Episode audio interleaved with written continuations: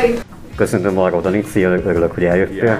Tényleg kaptam e-mailben kérdéseket tőletek, és azért izgalmas, mert ugye amikor irodalmi esten vagyunk, akkor ilyen, mindenki ilyen kedves udvarias a másikkal, és ezek belemennek a, a lényegi kérdésekbe, válogatok közülük néhányat.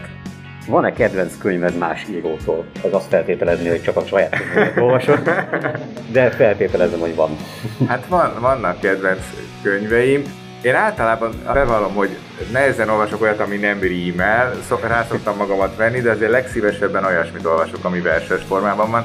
Úgyhogy nekem a, az egyik kedvenc könyvem az, az Puskintől az Anyegin, ami egy ilyen verses regény, még talán nem ismertek, de biztos fogjátok majd olvasni. Egyébként a, az egész Masszathegy az egy ilyen, ugyanebben az Anyegin strófában íródott, és ugyanez a fajta, az a nagyon jó pofa, vagy ami nekem nagyon tetszik, hogy ez egy ilyen verses regény, és úgy van elmesélve, hogy a, a költő, aki mesél, meséli a történetet, az állandóan így az előtérbe tolakszik, és így saját mag. Tehát mindenről eszébe jut valamit, és arról fecserészik, amit a Maszat egybe is átvettem, mert nekem ez nagyon tetszik, tehát például az egy, az egy, az egy nagyon kedves könyvem, de például a helység kalapácsa, amit már volt szó, az is egy ilyen örök kedvencem, amit nagyon sokszor olvasok, hogyha nagyokat akarok nevetni. És akkor ebből következik a másik kérdés, hogy mi a kedvenc könyved saját magadtól. Saját magamtól? És legalább nem illik azt mondani, hogy a legutóbbi vagy a következő, nem.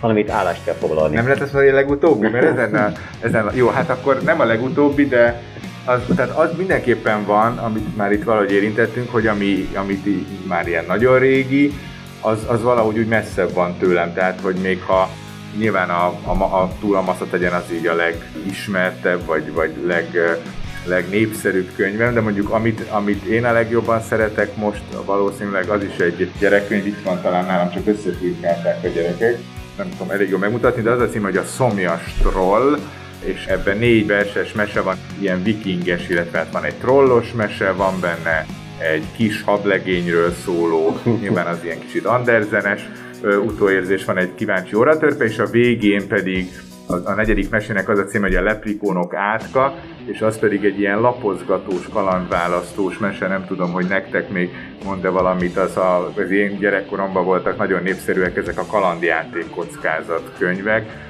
amik egy kicsit ezeknek a szerepjátékoknak, valamennyire a számítógépes játékoknak is az őse, tehát ugye az volt, hogy van egy ilyen küldetés, és az olvasó a főszereplő, ő bújik a főhős bőrébe, és akkor választani kellett különböző pontjain a történetnek, hogy most tudom, megiszod ezt a piros folyadékot, vagy nem iszod meg, és akkor hogy lehet, hogy kiderült, hogy méreg, és akkor meghaltál, és akkor vége volt a küldetésnek, de az is lehet, hogy sokkal erősebb lettél tőle. Tehát, hogy az szerint megy a mese, hogy az ember mit, mit választ, és akkor olyan is van, hogy, hogy meghalsz, ebbe is sok jó halált beleírtam, de olyan is van, hogy a végén sikerül a küldetés, ezt mindig akartam gyerekkoromban ilyet írni, és nagyon élveztem a megírását, és a gyerekek is szeretni szokták. Hát ez persze ilyen kicsit kisebbeknek, inkább ilyen, talán ilyen alsós korosztálynak való, de egy ilyen, egy ilyen kalandmese, és ezt is hát ilyen eposzi formában írtam, hogy magamat szórakoztassam, de szerintem ez, vagy ezt, ezt szeretem, ezt, ezt a könyvet, a szomjas troll.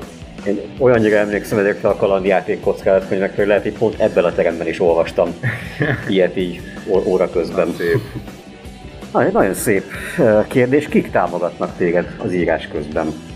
Az írás közben? Igen. Ez, ez elevenebb, mert hát írás közben általában senki se támogatja az embert, és ez, és ez rossz érzés. Meg magányos műfaj. egy magányos műfaj, és ráadásul akkor azt is elpanaszolom, hogy tehát miközben én írok valamit, ahhoz, hogy valamit be tudjak fejezni, valahogy kell az, hogy hogy abban a hitbe ringassam magam, hogy most valami csodálatosan izgalmas dolgot írok. Ez lesz a legjobb, amit valaha írtam és akkor amikor elkészülök, akkor mindig nagyon elégedett és nagyon büszke, és az első ember, aki a közelemben van, annak, annak meg szoktam boldogan mutatni. De ez általában vagy a feleségem szokott lenni, aki elég kritikus, tehát, tehát ha mutatok neki egy verset, akkor, akkor úgy elolvassam, hm, hm, és akkor azt mondja, hát ez a rím itt nem olyan jó szerinte, vagy ezt nem lehet annyira érteni, és akkor nem mondja azt, hogy ez most mennyire csodálatos, és akkor ez, ez úgy bántani szokta az alkotói büszkeségemet, és akkor ilyenkor mindig így kicsit vissza zuhanok a földre, hogy ez is csak egy vers a sok közül. Ha pedig gyerekversét írok, akkor a gyerekeimnek szoktam boldogan megmutatni, mert általában ugye nekik is szól, vagy róluk, és hát náluk is inkább az a jellemző, hogy akkor elolvasok egy tíz soros verset, akár, tehát akár egy rövid verset, és utána megkérdezem, hogy na, hogy tetszett, akkor azt mondják, hogy hát jó volt, csak most egy kicsit unatkozom, vagy hát ez nagyon hosszú volt. Tehát nem szoktak nagyon lelkesek lenni, úgyhogy nincsen egy ilyen hirtelen pozitív visszajelzés. Aztán, hogyha már könyve megjelenik, és, és vannak hozzá rajzok, vagy ilyesmi, akkor már persze jobban tetszik nekik, de elsőre, elsőre ritkán van. És hát a gyerekek próbálnak segíteni egyébként, tehát az is, az is egy ilyen jellemző dolog, hogy mondjuk én beülök a kis dolgozószobámba, hogy na most akkor, akkor most megpróbálok egy kicsit költeni, és akkor mindjárt, mindig, mindig mindjárt ott teremnek, és dörömbölnek, és bezárni nem lehet sajnos, a, a kilincset fel lehet venni kívülről, ezt egy ideig próbáltam, de akkor nagyon dörömbölnek, hogy, hogy papa, papa, akarok neked segíteni, és akkor muszáj őket beengedni, és akkor ott hát próbálnak segíteni, de ugye főleg amik kicsik voltak, akkor nem tudom, de látják, hogy betűkkel dolgozom, akkor így a laptopomból így kivettek ilyen betűket, így le, le, le és odaadták nekem, tehát ilyesmi módon próbálnak támogatni, de ez nem, nem mindig, nem mindig igazi segítség. De persze megihletnek, tehát inspirálnak. Ez egy érdekes világségási feladat volna, hogy néhány billentyűt, billentyűt leveszel a gépről, és akkor azokat nem, nem szabad egyébként, használni. Egyébként ez pont erről szól a, erről szól a, a kötött forma, meg az, hogy rímek vannak, hogy, hogy ezek általában nagyon segítenek és felszabadítják a, költői képzeletet, meg olyan megoldásokat hoznak, ami nem jutna az ember eszébe, úgyhogy egyébként szerintem ez egy jó ötlet. Van itt egy elég konkrét, érdekes kérdés. Kik azok a szereplők, akik egy adott szituációból lettek rögtönözve, vagy egy élő emberről lettek mintázva? Az én szereplőim közül nagyon sok, tehát nekem nincsen olyan, nincsen igazán nagy fantáziám, tehát például a Masszathegyben, akik szerepelnek, azok majdnem mind mintázva lettek valakiről, sőt például a főszereplő, akit Múli Andisnak hívnak, ő azért lett a ő a Maszat egy főszereplője, mert nekem van egy Múli Andis nevű barátom, akivel már együtt jártunk óvodába is, meg iskolába is, nagyon jó barátok voltunk, ő volt a legjobb barátom, és amikor én már egy kicsit ismertebb költő kezdtem lenni, akkor ő rágni kezdte a fülemet, hogy írjak róla egy verset. Úgy érezte, hogy ez mint jó, jó, jó barátomnak ez neki jár, és egy idő után annyira elszemtelenedett, hogy már azt követelte tőlem, hogy írjak róla egy eposzt. és akkor hát ezt megígértem neki ilyen barátságból, és ha nem is eposz, de végül is egy ilyen hasonló, egy ilyen verses meseregény, akkor tudtam, hogy mindenképp ő lesz a főszereplő, és hát a többi szerep figura is majdnem mind. Vala például van benne egy, hát ilyen, a legtöbb az ilyen ismerős rokon, Szösznéne az kicsit így az anyukámról van, mint ez van benne büdös pizsamázó, aki ugye egész nap büdösen pizsamázik, az kicsit ilyen önéletrajzi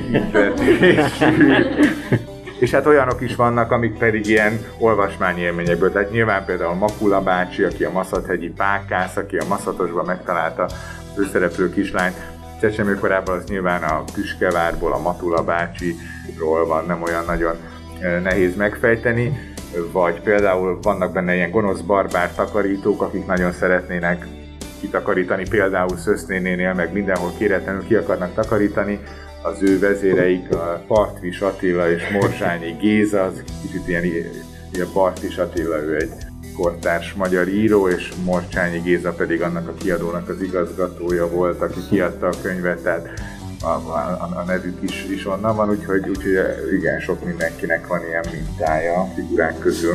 A Masszadhegy elolvasása után meg kell kérdeznünk, mekkora tisztaság van nálad? Nagyon jogos kérdés. Anyukám nem, szok, nem szokott tudni, hogy ezt elmesélem, de amikor kérdezik, hogy egyáltalán hogy, hogy jött a Masszadhegy ötlete, vagy miért, miért pont a Masszadhegyen túljátszódik a, ez a mesekönyvem, akkor az én néha elmesélem, hogy, hogy amikor így ezen kezdtem gondolkodni, hogy gyerekkoromban mik érdekeltek, meg, meg, meg egyetem mi, miről, miről szólhat egy gyerekkönyv, akkor valahogy igen, az jutott eszembe, hogy nálunk gyerekkoromban nem volt olyan nagy tisztaság, tehát mindig voltak porcicák, meg, meg szöszök, meg egy kis rendetlenség, otthon, és ez nekem valahogy olyan, tehát így a gyerekkorra, meg az otthonossággal valahogy így, így összefüggött, és hát igen, a mai napig is az az igazság, hát már mondtam, hogy három kisfiam van, nagyon, nagyon cukik, de például nagyon nehéz őket rávenni, hogy, hogy így rendet tartsanak maguk után, tehát amikor ilyen nagyon-nagyon aranyosak akarnak lenni, akkor szokták például a Béni nevű kisfilm, aki Böngyőbákot kitalálta, ő szokta felajánlani, hogy na jó, akkor most teljesítem három kívánságodat. Egy dolgot nem lehet kérni, hogy rendet rakjon. Tehát, tehát ezt, ezt, le is szögezi, hogy rendrakáson kívül bármit lehet kívánni. Úgyhogy igen, van egy kis rendetlenség, meg, meg, meg masszat otthon nálam. De akkor, akkor fel kell tennem a felnőtt és szakmai kérdést, hogy a túlamaszhat, hogy ez tulajdonképpen egy traumakönyv? nem, nem, azt mondom, hogy igazából egyáltalán nem, nem éltem ezt meg traumaként, tehát ez inkább, inkább ilyen idilli volt, ahogy, ahogy én megéltem gyerekként.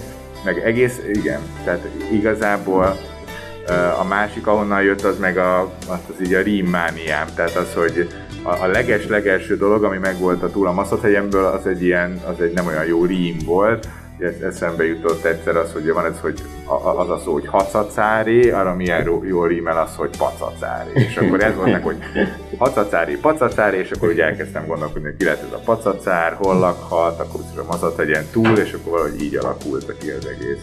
Most jönnek az ilyen kis színes, bóvárosabb Igen. kérdések. Ugye beszéltünk arról, hogy a költő sokat tudott, van magányos műfaj, sportolsz-e valamit? Hú. hát mostanában sajnos rendszeresen nem igazán. A gyerekeim nagyon szeretnek focizni, focizni szoktunk sokat, kirándulni szoktunk.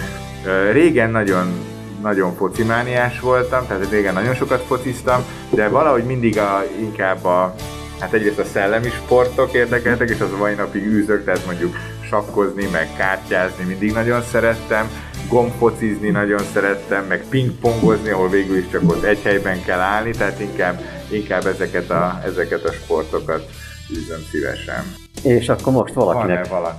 kérdése. Nyugodtan. Igen. Esetleg itt van az a tehenes füzet, amiben a paca van. Ú, a tehenes füzet, amiben a paca van, de jó, hogy ezt tudod. Megvan, a, nincs sajnos nálam. Egyébként valamilyen füzetek vannak nálam, de szerintem nem tehenes. Van egy, ó, ó, ó.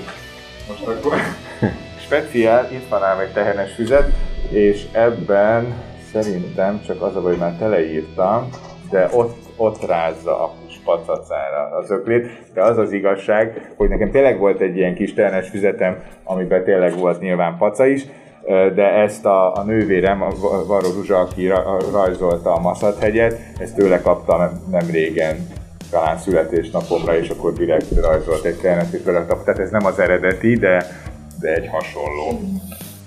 Nagy mozgolódás van, kérdés nincs. Bátran nyugodtan. már van, én, én teljesen, teljesen kifogytam a kérdésekből, hogy segítsetek. Ott, ott valaki. Mi a kedvenc ételem?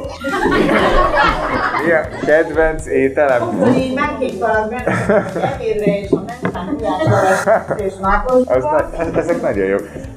Én a, én a főt füstölt csülköt nagyon szeretem, to, tormával, meg jó fehér kenyérrel, és a, és a somlói galuskát, ezeket, ezeket szeretem a legjobb.